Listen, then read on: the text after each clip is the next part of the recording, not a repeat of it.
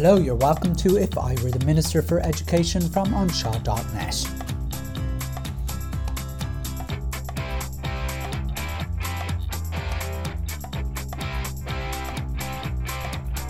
Live poetry reading The Children's School Lives in Junior Infants Report number 3. If you Google the abbreviation CSL into any search engine, the first uh, result is generally uh, the free dictionary, which lists over 120 different uh, variations of what CSL could stand for. Everything from, I don't know, from the Chinese Super League to Computer Sciences Laboratory to Can't Stop Laughing. In Ireland, um, if you're in education, you might be uh, familiar with the CSL, which is the Centre for School Leadership. Certainly, if you're a principal who has been mentored or has mentored, um, uh, which is a branch, I suppose, of the IPPN um, and NAPD. However, possibly as important, um, or certainly different, but very importantly, is a, is a, um, a study that's been going on for a number of years called the Children's School Lives uh, study, which uh, has been running. And I thought that I would you know, in the midst of this pandemic, when all we're talking about COVID 19 and getting all depressed about everything, really, because things have been depressing. As I'm recording this, you might hear in the background the winds blowing, uh, despite being in a yellow area. We're in the middle of Storm Barra. Um, but I thought what I might do was to do a live poetry reading of this uh, latest report. It's report number three about children's school lives in junior infants, because I think sometimes it's nice to um, talk about something in education that isn't controversial and uh, might be worth listening to because one thing I like about uh, the CSL is this is the voices of children and it's the voices of the people involved in their lives in education. Uh, so I'm going to go through this report uh, so you don't have to. Uh, but even if I, even if you haven't, um, even if you're only going to listen to this, I would really recommend you do look at the CSL report. It's well worth your while. Um, really interesting findings. I'm going to go through some of them now. So without further ado, let's get on with it. Hello, hello, you are welcome to If I Were the Minister for Education from Anseo.net. This is Simon Lewis speaking. Now, for those of you who are not familiar with this podcast or are only new to it, um, when you see the words live poetry reading, you might wonder, what am I talking about? Uh, well, I um, coined, I suppose, I came up with this idea of uh, these uh, reading kind of circulars or important um, things that were sent out to schools. Um, generally, they were, um, I suppose, uh, circulars released by the Department of Education. And I call them live poetry readings. Uh, pretty much because um, most of them are quite boring. Um, I'm only messing. Um, but I, I write a bit of poetry myself and uh, I kind of thought it would be funny to call them live poetry readings. But ultimately, what they are is me um, reading, um, not, not reading word for word um, any of these circulars, but going through them live as I go through them and uh, giving my own sort of immediate um, reaction to some of the stuff that's in it. As I said in the introduction, um, I wanted to do something a little different while we're in the middle of this, I mean, awful uh, wave of the pandemic coming up to Christmas 2021, where there's nothing really lovely is happening in education. We've had 3,000 people marching on the streets of Dublin to a to a, um, a protest around mask wearing um, and uh, this um, awful sort of situation where people are being manipulated by the by members of the far right into doing things like this. We have a big storm which is pretty much um, causing all sorts of oh, feelings to be uh, down and out. And in between all that, we are in the middle of this COVID 19 pandemic, which doesn't seem to be going away.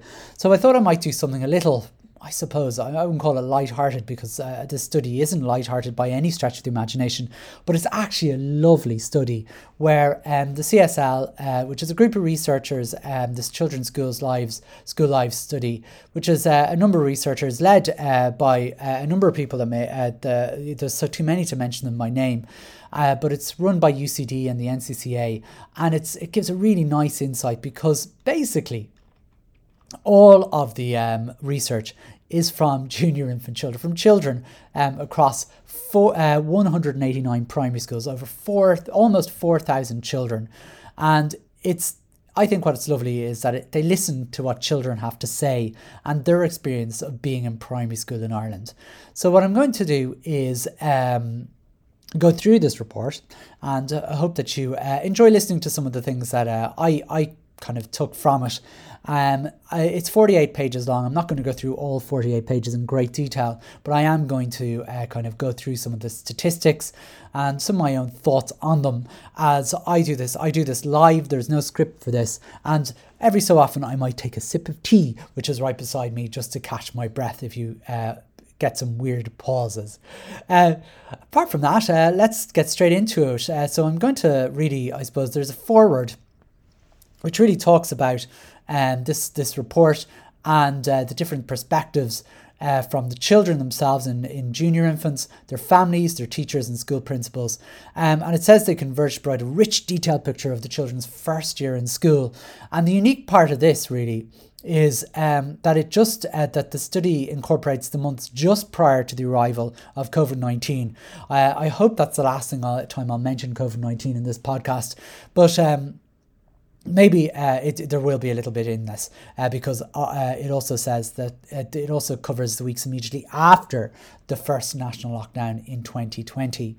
Um, so let's um, see where it goes. It's a lovely um, uh, foreword from Arlene Forster, who's the chief executive of the NCCA, and uh, it goes through a bit of an overview of how they do their um, I guess their I'm just clear my throat here um, how they do the, the study but there's basically six overarching themes um, the school and teaching cultures, uh, equality, voice, and inclusion, well being. Ooh, that's a word I don't like to see, but um, look, uh, I'm going to let it go because I know this is a nice study. Engagement, learning outcomes, and school transitions.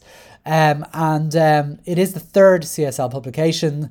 Um, and um, if you want to read the other two, they're well worth it. I have read them and really really good studies. It then talks about who they're um, who they talk to um, and when they talk to them. So that's pretty much it. So um, it goes on to the sample characteristics um, of the study. And um, so uh, kind of whether the schools that they looked at were junior schools, vertical schools, whether they had DEIS status, the gender mix of the schools they went to, whether they're Gaelscoileanna or not, uh, whether they're the ethos of the schools and the size of the schools. So it goes through their goes through all that, um, and um, that's pretty fine. Um, so let's look at their cohort A.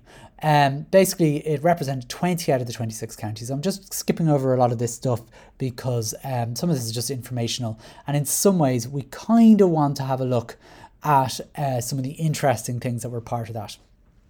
And we get onto that really in um, some of the um, some of the studies here. So four percent of the the schools were girls only schools, and seven percent were boys only schools, and seven percent further seven percent were single sex with mixed junior classes. So there's in Ireland for those of you who don't, um, and I, I suppose what I might do is sort of explain some context here.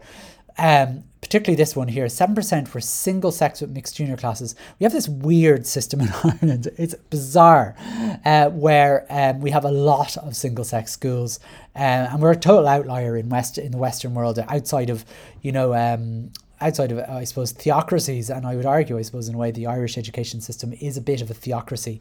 But, uh, you know, particularly when it comes to single sex schools, we have 17% of Irish primary schools are single sex schools, which is uh, shocking, um, really, to be honest with you, when you consider the next highest in Europe um, is 1%.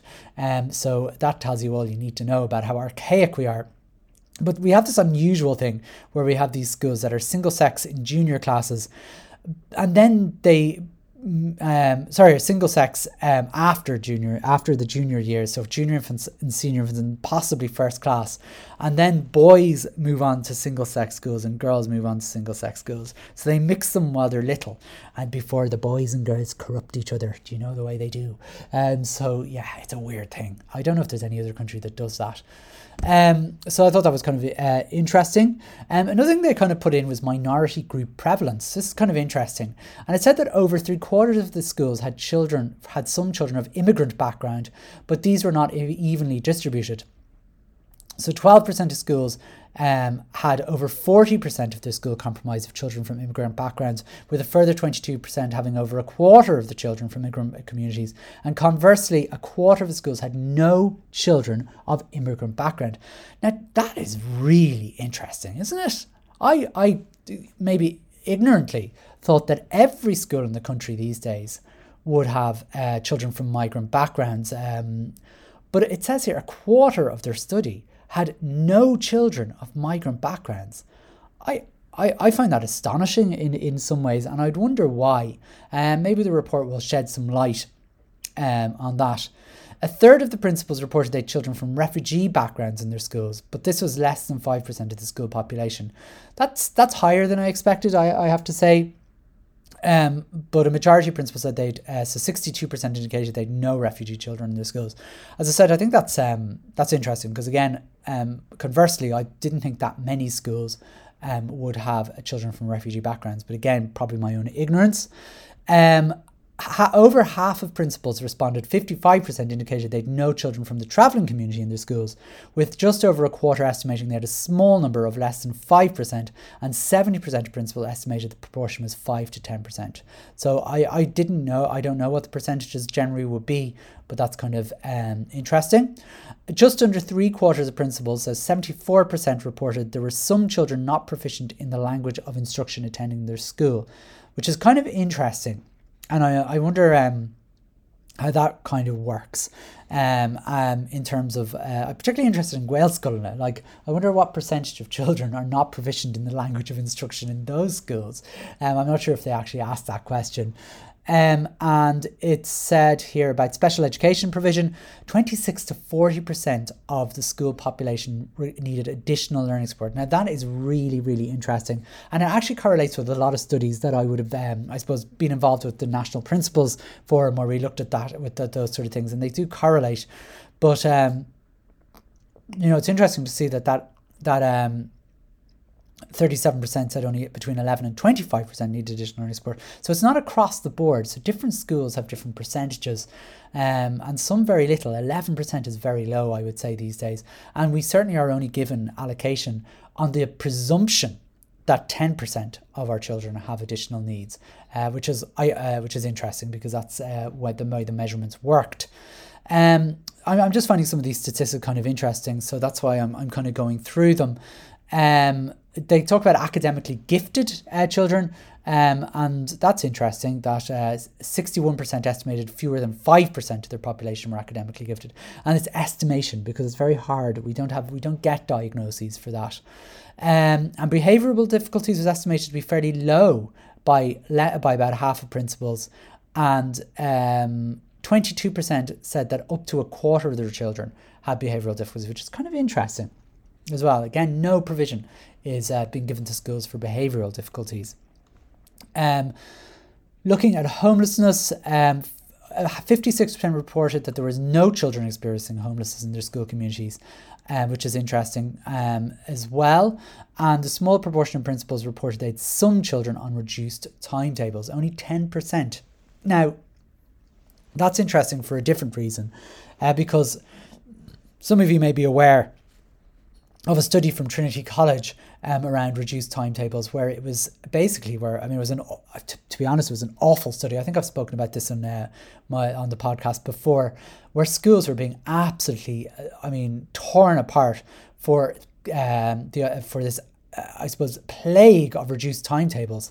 Only 10% of principals reported they'd some children on reduced timetables. That's a tiny number of schools for the amount of furore it caused at the time in the media and for uh, and so on. I mean, look, um, I'll be honest, reduced timetables are sometimes necessary, um, but it's really interesting that so very very few schools actually put children on reduced timetables and there's obviously reasons for that to be done. So interesting kind of uh, for me um, this this kind of stuff and then they have some quotes from principals which i'm not going to go through and a nice a nice kind of chart. So let's look uh, now at the key findings for children in junior infants um, which i think will be kind of interesting to me. Um, look, I mean, when you're asking children questions, they just ask them simple questions yes, no, or don't know questions. Do you like going to school? Um, are you good at your work at school? Do you find uh, do you work hard in class? Do you like your teacher? And have you made good friends in class since you started? These are the five questions that were asked, and they're touch all of them uh, more or less uh, were about between were about ninety percent yeses. Do do you like going to school? Was the lowest at about 82, 83 percent by the looks of things, which is kind of interesting. Um, but in all of the aspects, very few children said no to any of those questions. Um, children were also asked about their predominant feel uh, feeling um, on their first day of school. Um, that's kind of interesting. Excited seemed to be the most um, prominent, which is kind of nice. So that we looked at um, family characteristics, which which is kind of interesting as well. I mean, for junior infants, so if you look at them as five years old, um, you know, when are when are people having children? It seems to be that children um, are being born to uh, people uh, between 30 and 35 years of age, about 40% of parents. Really interesting to see that 6% of parents were over 46 for junior infant parents, which is uh, which is kind of interesting. And uh, only 1% uh, of people in the study were between 21 and 25 years of age. I, I thought was much lower than I would have expected, just kind of interesting. Um, 82% of the parents identified as Irish. 2% identified as British, and then there was a total of 33 other nationalities, uh, Polish being the most common, and that was 3% of parents, so more than British. Um, looking at ethnicity, um, 82% described themselves as white Irish, 12% from any other white background, 4% were from Asian or Asian Irish background. Um, parents also reported on their child's ethnic background, and the composition of bro- uh, backgrounds broadly reflected the parents' data, which is kind of interesting when the parents um, filled that in. Um, about uh, how long did parents live in Ireland? Three quarters of parents uh, had lived in Ireland since birth, which is kind of interesting um, that not all of them did. Uh, and 82% described themselves as white Irish, even if they didn't, even if that number didn't live in Ireland since birth. Um, but most people had lived in Ireland since uh, birth, or had lived in, uh, or, um, or, or 16 years or more, um, which is interesting. A very small proportion had only lived in Ireland for less than a year, only 1%. So that's um, kind of interesting sort of stuff, really. Um, talked about their education and employment. Some of this is kind of interesting, um, but probably not relevant for primary education. A lot of it's parently, parently based. Um, nine, uh, going on to that though, uh, around additional needs, 9% of parents reported uh, their child as having a long-standing illness condition or disability, which is interesting because that doesn't correlate with the principals that we said before, who were saying up to 25% of their children needed uh, support. But maybe maybe that's not because of a disability. Maybe they just need a, learning support. So there's maybe there's no uh, problem there. Um, but only 9% of ch- participating parents reported their children received additional support in school, compared to the fact that parents are, or that principals were saying up you know, an average of 26% of children um, were um, uh, displaying additional needs. Very, very, very interesting. I think that is. Um, so some parents aren't aware, maybe, of that. Very, very interesting that. So there was a social emotional development that was uh, looked at, and um, it was kind of interesting. Um, you know that uh, on a scale of one to ten, they were asked about their strengths and difficulty. I don't know if that's worth going through really, but some of the uh, some of the things that are kind of jumped out at me really from that um, are that fifty two percent reported an adult in the household read to their child every day, and twenty nine percent said it happened four to six times a day. So when we look at that, that's about eighty three percent of people read most days to their children. That's kind of good to see, isn't it? Um, I I don't know. Um, that's my tea be drinking there. I think that's um, yeah, I think that's a pretty good percentage. Like um, and um, I I you know some in some ways you're kind of surprised maybe to see that because again if you're um, reading various reports and things like that, you know that there's a there's a sort of a I suppose um, a theory that children aren't being read to, and maybe this is parent reporting, so it might be biased. But I mean, 83% is a fairly high figure, um, you know, in a in any in any stretch of the imagination. Um, Two thirds of parents then reported there were over 30 children's books in their home. That's huge, isn't it? And 8% of households said there was between 1 and 10 books. And um, so, you know, that's all good, really, isn't it? Um, I, I I'd suggest so pretty good. Then there's a bit of quotes and all that sort of stuff, um, which is which is kind of handy enough. So very very good. So let's look at the junior infant classes uh, next. We're halfway through the report, would you believe, and only 20 minutes in it. So, I mean, it's it's a nice, easy to read report, to be honest with you, and um, very useful. And this is kind of a lot of this is coming from teachers now. So, um, it looks like class sizes range from 8 to 32 children, and the average class size was 21 children. That's interesting as well. Nine of the classes were single gender, and three quarters of the classes were single grade classes. 20% were consecutive grade or mixed classes. Oh, sorry, consecutive, so junior and senior infants, and then 5% were multi grade, so more than junior and senior infants in them. Uh, so, all about kind of the type of the class day, all that kind of stuff. So, nothing major there. Um, around lesson durations, um, very interesting. Uh, this is this I think was something that came out in the newspapers actually, which I thought was quite good. Um, what do you cover? Uh, so the teachers are basically asked how lo- do you cover the following subjects less than the suggested time in the curriculum, um, or more than suggested time, or about the suggested time. It's very interesting to see what what, what came out of it. And the big news really was sixty nine percent of teachers reported that they teach less than the suggested time for religion. Now, that to me rings major alarm bells in my head because of the discrimination I always suffer from not being able to teach in a school that is denominational. And t- more seven out of ten teachers do not bother teaching the religious program to, to, to, to the required amount of time. And that's that bothers me a lot because if you're going to teach in a religious school, you're supposed to teach the religious program. And I know, and, and the problem I have with all this sort of stuff is, and, and let, us move away from the CSL study to my uh, about the, about religion in schools. If you want to teach in a Catholic school, you have to support the Catholic ethos, and that includes teaching the full RE curriculum. Now, I'm picking on Catholic at the moment because 90 odd percent of schools are Catholic schools, but this, the same goes for any religious school, let's say. Um, apart from the Muslim and Jewish schools who have their own separate way of doing things. Um, and for those of you who don't know, it's a good opportunity to talk to you about how religion is taught in schools. If you go to a Catholic or a Church of Ireland school, basically religion is taught throughout the day. Um, in some ways, it permeates throughout the school day. So you can't get away from religion. Everything is swayed by the religious ethos of the school. Now, most famously in Catholic schools, this affects RSE, which is a sex uh, education program, where plenty of the sex education program cannot be taught because it's not in line with the Catholic teaching. So therefore, you're not allowed to teach about LGBT plus relationships. Um, all rela- all sex uh, happens within a marry a marriage um, between a man and a woman, uh, according to Catholic teaching. Um, in Church of Ireland, it's it's less. Um, you know, it's less dogmatic, but certainly there's a core belief that God permeates throughout the day.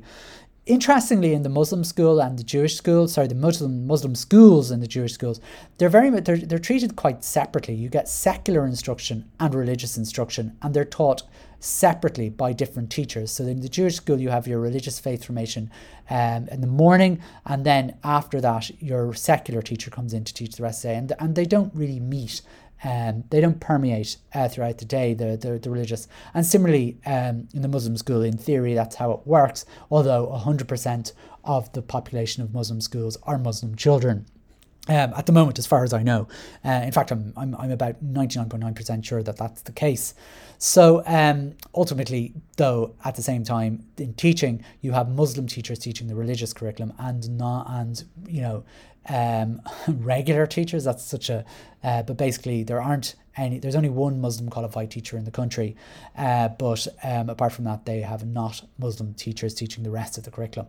But basically, what I'm trying to say here is, if you teach in a, a Catholic school or a Church of Ireland school, and you're not teaching the full RE curriculum, that's that's in a way you're breaking your contract. Um, but not only that, what you're doing because people the problem with with Catholicism in Ireland is people don't take it very seriously, but by not taking it very seriously, they're actually preventing um, diversity in their teaching profession. For example, I can't teach in a Catholic school because I'm not Catholic, because I can't say with all honesty that I would teach the full RE curriculum. I can't say I would uphold the ethos. And I would say there's a lot of people who tick the Catholic box in the census who would be who would have as much faith in Catholicism as I do, and I have none. Um, so, you know, something needs to change there. And and the fact, anyway, I suppose maybe I can look take a positive spin on this. The fact that we now know that seven out of ten teachers don't teach the full RE curriculum suggests that we it shouldn't be taught. Like if seven out of seventy percent of people aren't teaching it, it should be. It should be removed. There is absolutely no point in it being there if it's not being taught um, for, for, for the time it's supposed to be taught. Uh, I'd love to delve deeper into that of how long they're teaching for. The weird one, though, just as an outlier, I think this is mad. 1% of teachers reported they teach more than the suggested time in religion. It's two and a half hours a week. I mean, like, that's, I think you only teach PE one hour a week. I think it's, that's amazing. Um, that some, that 1% of the study actually said the poor kids. Um, oh no, that's not fair. But uh, the, the only other subject, uh, there's only one subject which is taught for more than the amount of time, and it didn't surprise me, but six out of 10 teachers do this, is language. We teach more English and Irish than we should do. Um, in maths, most people teach the, uh, the, the, the, same amount. PE, most people teach the same amount. SPHE, um, I was surprised actually in SPHE, 72% of people said they teach the same amount of time for SPHE. I think it's impossible to teach SPHE in half an hour a week. Um, so uh, you know, in some ways, you can kind of take a lot of this, a lot of these statistics with a bit of a pinch of salt. Um, but um, anyway, it, it, it's interesting, you know, that uh, that's that seems to be the case. Um, the second language of the school. So if you're an English medium school, you teach more English. But if you teach in a in a, a but you teach a second language, Irish, um, you know, at the right level or they'll be about the suggested time. Kind of interesting sort of stuff going on there, really, in a way. Um, I'm not sure really what it teaches us, um, particularly, but quite, quite, quite interesting, I suppose. Um, the other thing that was very interesting then was how much do you enjoy teaching the subject? And interestingly enough, going back to religion, most, uh, the majority of people um, uh, do not, um, religion basically is the least um, enjoyed subject in the curriculum. So nobody enjoys it. Uh, very few people enjoy it, and uh, and they don't teach it to the right amount. And as a result um, of ignoring that fact, we're preventing diversity in a profession. Interestingly enough, um, I, I find it very, very, very interesting. 99% of teachers enjoy a lot uh, teaching um, English. It doesn't surprise me, but you know, I see English as one of the most overtaught subjects in Ireland, um, which is possibly why we're good at it um, when it comes to PISA. We actually overteach it. Um, and maybe that's why we perform so well in PISA. Just, despite the fact that we're not supposed to teach it for very long, we all teach more of it and we love and we also seem to love teaching it.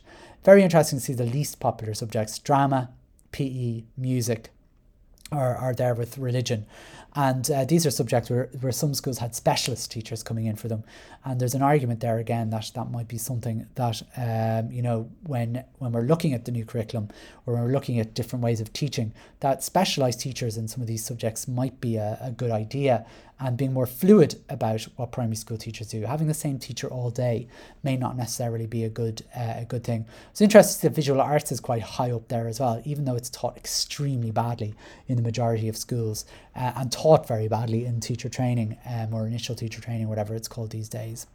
Um, so, uh, very uh, kind of interesting sort of stuff there.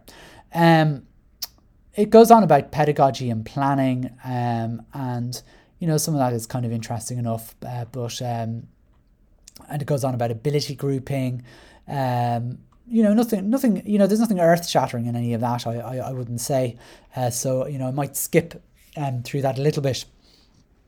Um, there's some really interesting. Uh, the next section is really uh, interesting about learning climate, where there's statements that people would uh, teachers would either agree with or disagree with, and basically the ones that came up as almost unanimous um, agreement where I make a special effort to recognize students' individual progress, even if they're below the level of most of their children. Almost everybody said yes to that. Uh, students are told that making mistakes is okay as long as they're learning. Almost everybody said that. That's interesting, isn't it? Um, because, you know, society isn't very forgiving of mistakes after uh, school. You know, for example, I mean, um, I'm, I'm going to pick something topical, uh, such as the mask wearing mandate that happened last uh, last week. Sorry to bring this up, uh, but the, the government made a really stupid mistake in in their um, diktat to make sure schools uh, f- refused access to the entry to ch- children not wearing a mask from a third class upwards. That's a mistake. Um, but the thing is, they didn't apologize for it because the fear is you're not forgiven for making mistakes as adults. And I'd be very forgiving if the government said, you know what, that was a we made a we made an absolute mess of that, and um, so we're sorry. Um, so in junior infants, it's okay to make a mistake, but as adults, it's not we need to we need to do something about that. Anyway, the emphasis not is on really understanding schoolwork and not just memorizing it. That's really good news. Ninety eight percent of people believe that. Um, again, I wonder when that stops when people start learning tables off by heart. Um, which is an awful thing to put children through. Uh, the importance of trying hard is really stressed to students. Again, you almost unanimous. Then it kind of gets a bit more blah, blah, blah uh, kind of buffer, uh, kind of not clear. Um, you know, I point out those students who do well as a model for other students. That was very much um, hit and miss, really. I give special privileges to students who do the best work. Again, a mix of answers, but mainly no. I display the work of the highest achieving students as an example, mainly no, but not kind of unanimous, which is interesting. There's very little in, the negatives that were unanimous. And I help students understand how their performance compares to others. And again, very mixed in the results, although most people said no.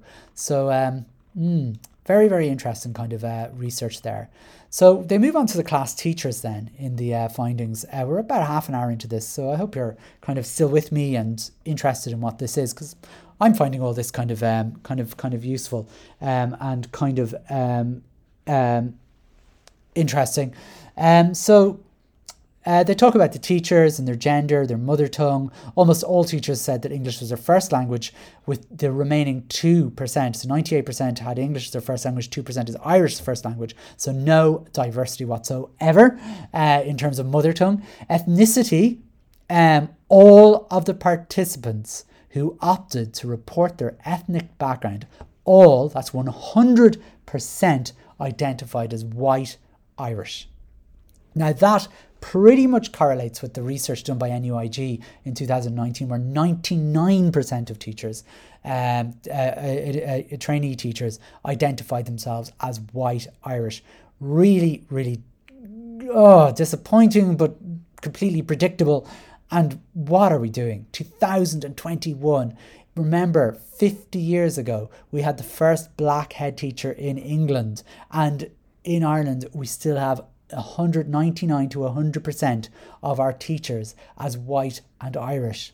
Uh, in terms of religion and religiosity, as they put, um, 91% identified as Roman Catholic, 3% uh, identified as Church of Ireland, and 4% reported being spiritual rather than religious, which is kind of interesting. That brings you up to 98%. Um, so I presume the other 2% were no religion. I don't know. I, I, actually didn't see, I don't know what the, res- what the questions are. But look at that again. 94% in this case. So in in um, 94% is Christian. That again correlates to the 2019 study in NUIG where it was 90% Roman Catholic and I think was 5% Church of Ireland at the time. Um, so ultimately, again, this is out of kilter with uh, the general population in Ireland, um, which is kind of interesting. It says small percentage re- reported attending religious service at least once a week um, or every two to three weeks. Many participants attended religious services only on religious holidays or once per year, and 12% never. So I'm looking at that as very interesting. So more than half of teachers attended religious uh, ceremonies almost less than once a year.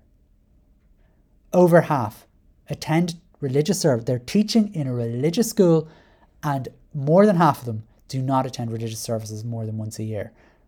Now that's this this that, that's a really key uh, headline for me. That's a takeaway for me. So more than half of Irish primary school teachers do not attend church services more than once a year.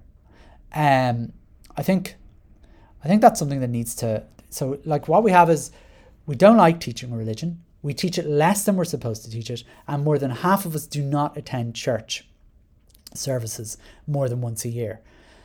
This this this all points in one direction to me, and it's it. I, I think it's something we need to. I'm just. I mean, I don't know. I mean, the, the natural conclusion is obvious, uh, but crazy stuff, crazy stuff.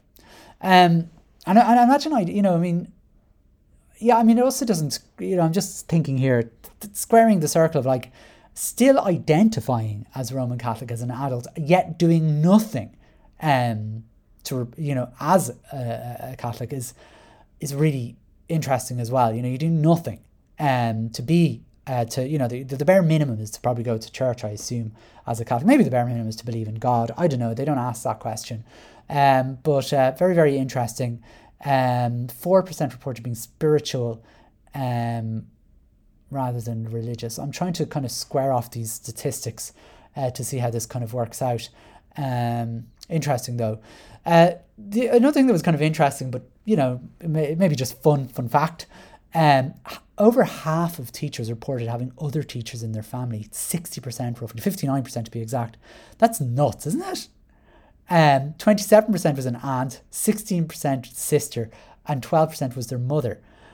I don't know if that's the same in other professions. I, I am the only teacher in my family. I, I come from a, I come from a, no uh, lineage of teachers. I was the first uh, member of my family to go into third level, uh, but um, it's really interesting. Like, you know, that sixty percent of teachers have a, a family member that's a teacher, like an immediate family and their teacher.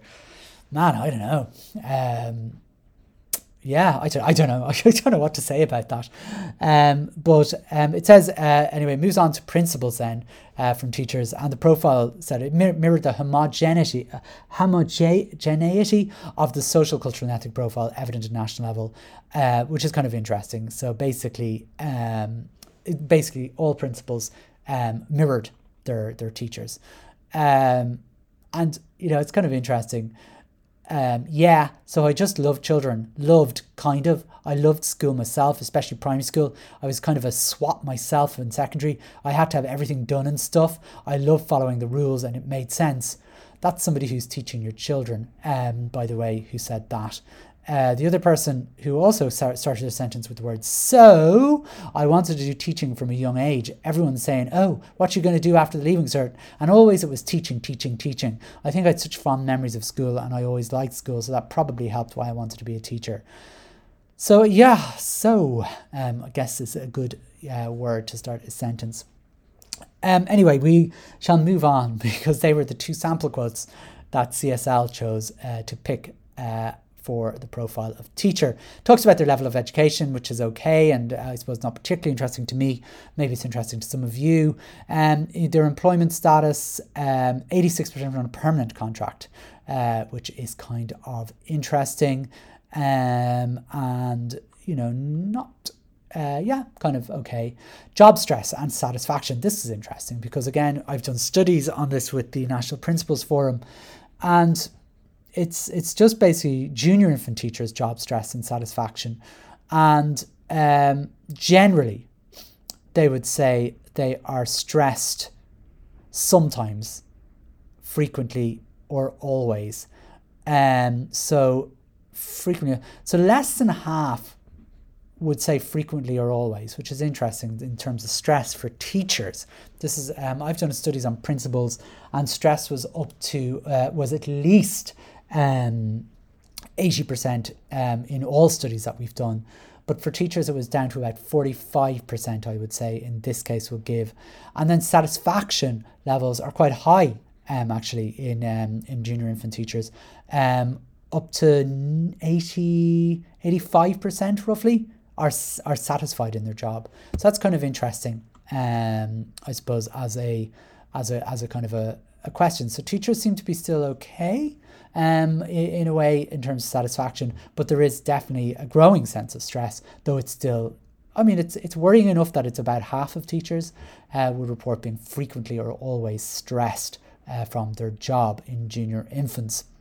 Um, they ask about the sources of the stress if they are stressed, um, and um, you know they come up with a, a, few of the options there. Keeping up curriculum change was number one, and too much admin work was number two. Um, that's interesting uh, to me. And whole school evaluation was number three. Um, so they're very interesting as as as stressors. Um, you know, they, they would not um, correlate with principals, um, kind of stressors, which is kind of from this, uh, from my own studies. And interesting, being intimidated or verbally abused by pupils was the least uh, stressor, or being intimidated or verbally abused by parents was the second least um, stressed stressor one, and addressing parent concerns was the third least. So very kind of interesting factors there, and uh, from from junior infants teachers. Um, so yeah, yeah, I don't know.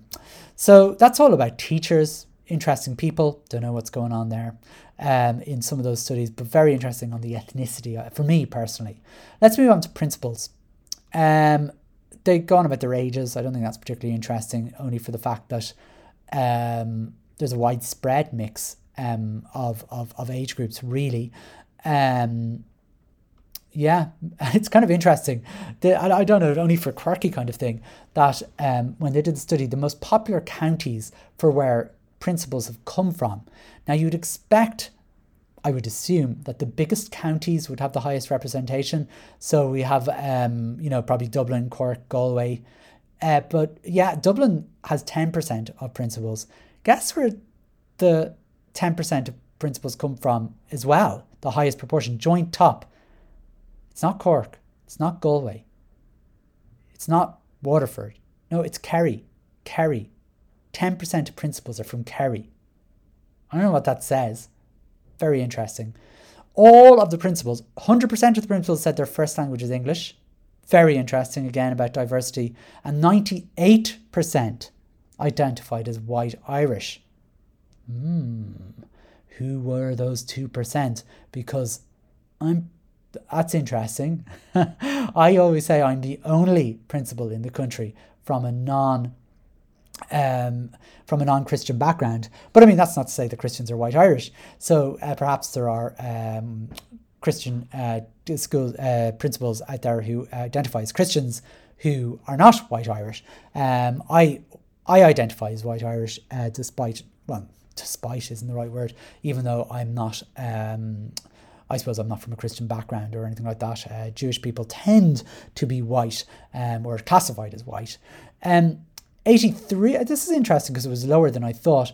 83% of principals reported identifying with the Roman Catholic religion, and Church of Ireland was the second most response with 7.5. That, that only equates to 91% of, which means 9% of principals do not identify with either of those faiths which suggests that there are principals in this country who are harbouring very naughty secrets that they are not of the faith of their school.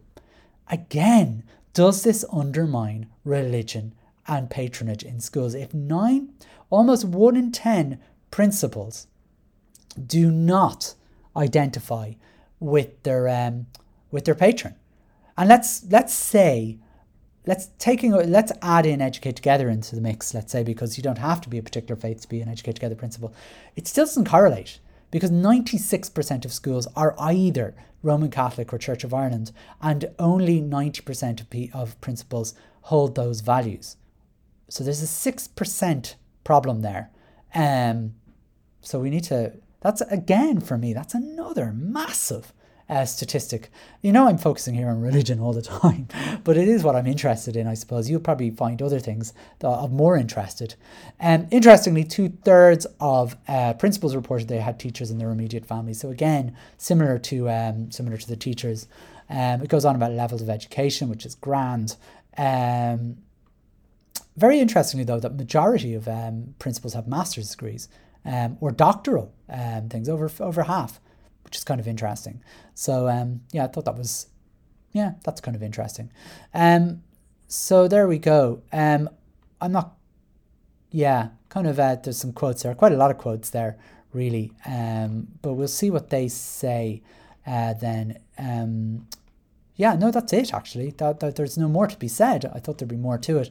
Um, that was all they found about principals. I was hoping they might talk about stress levels and principals just to see if they correlate there with um, with the NPF National Principals Forum's uh, uh, study, but there isn't anything there. Um, so that is really it. It's it's it's a it's a nice short study, really. To be honest with you, quite quite enjoyed going through it. I've obviously got my own angle in terms of religion. There's a lot of big question marks that I would have put as headline uh, stories there if I was examining it. Um, but there's some interesting other things about, you know, maybe uh, how many principals have family uh, or how many teachers have family that are also teachers and why is that? And is that um, compared to the rest of the population or the rest of jobs, is that is that a normal thing?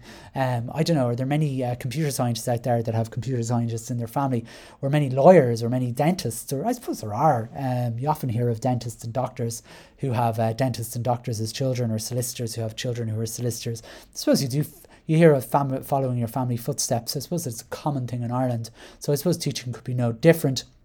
Um, but apart from that, really, I, you know, I thought it was uh, other things about satisfaction in the job. Um, you know, what we overteach and underteach is very, very interesting as well.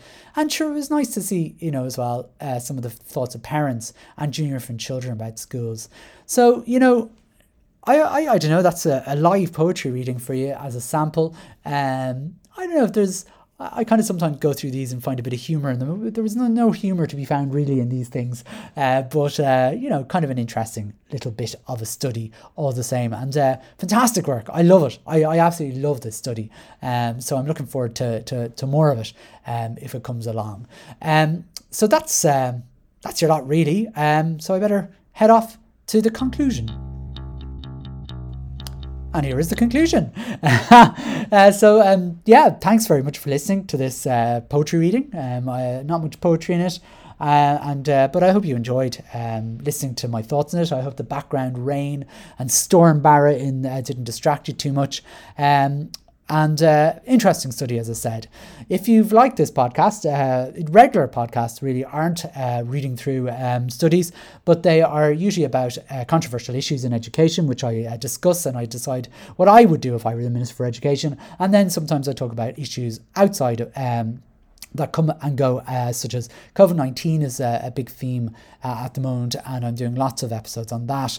I've uh, written a couple of interesting, uh, to me anyway, uh, interesting episodes on um, racism in, in education. I've written uh, two um, episodes so far around racism um, in, in our primary education system uh, because it's something that I'm a bit worried about, um, which you might uh, look at. Uh, one of the first one was recorded in the summer of 2021 called Thank You Racists, and the second one was just one uh, called um, A Virus even more dangerous than COVID 19, both of which who focus on racism in our primary education system. If you've enjoyed this podcast, please subscribe and you get, uh, which, and if you do subscribe, that means your uh, the podcast will land into your podcasting uh, platform um, ASAP. Um, you know, as soon as they're basically released, so a bit earlier than I actually talk about them.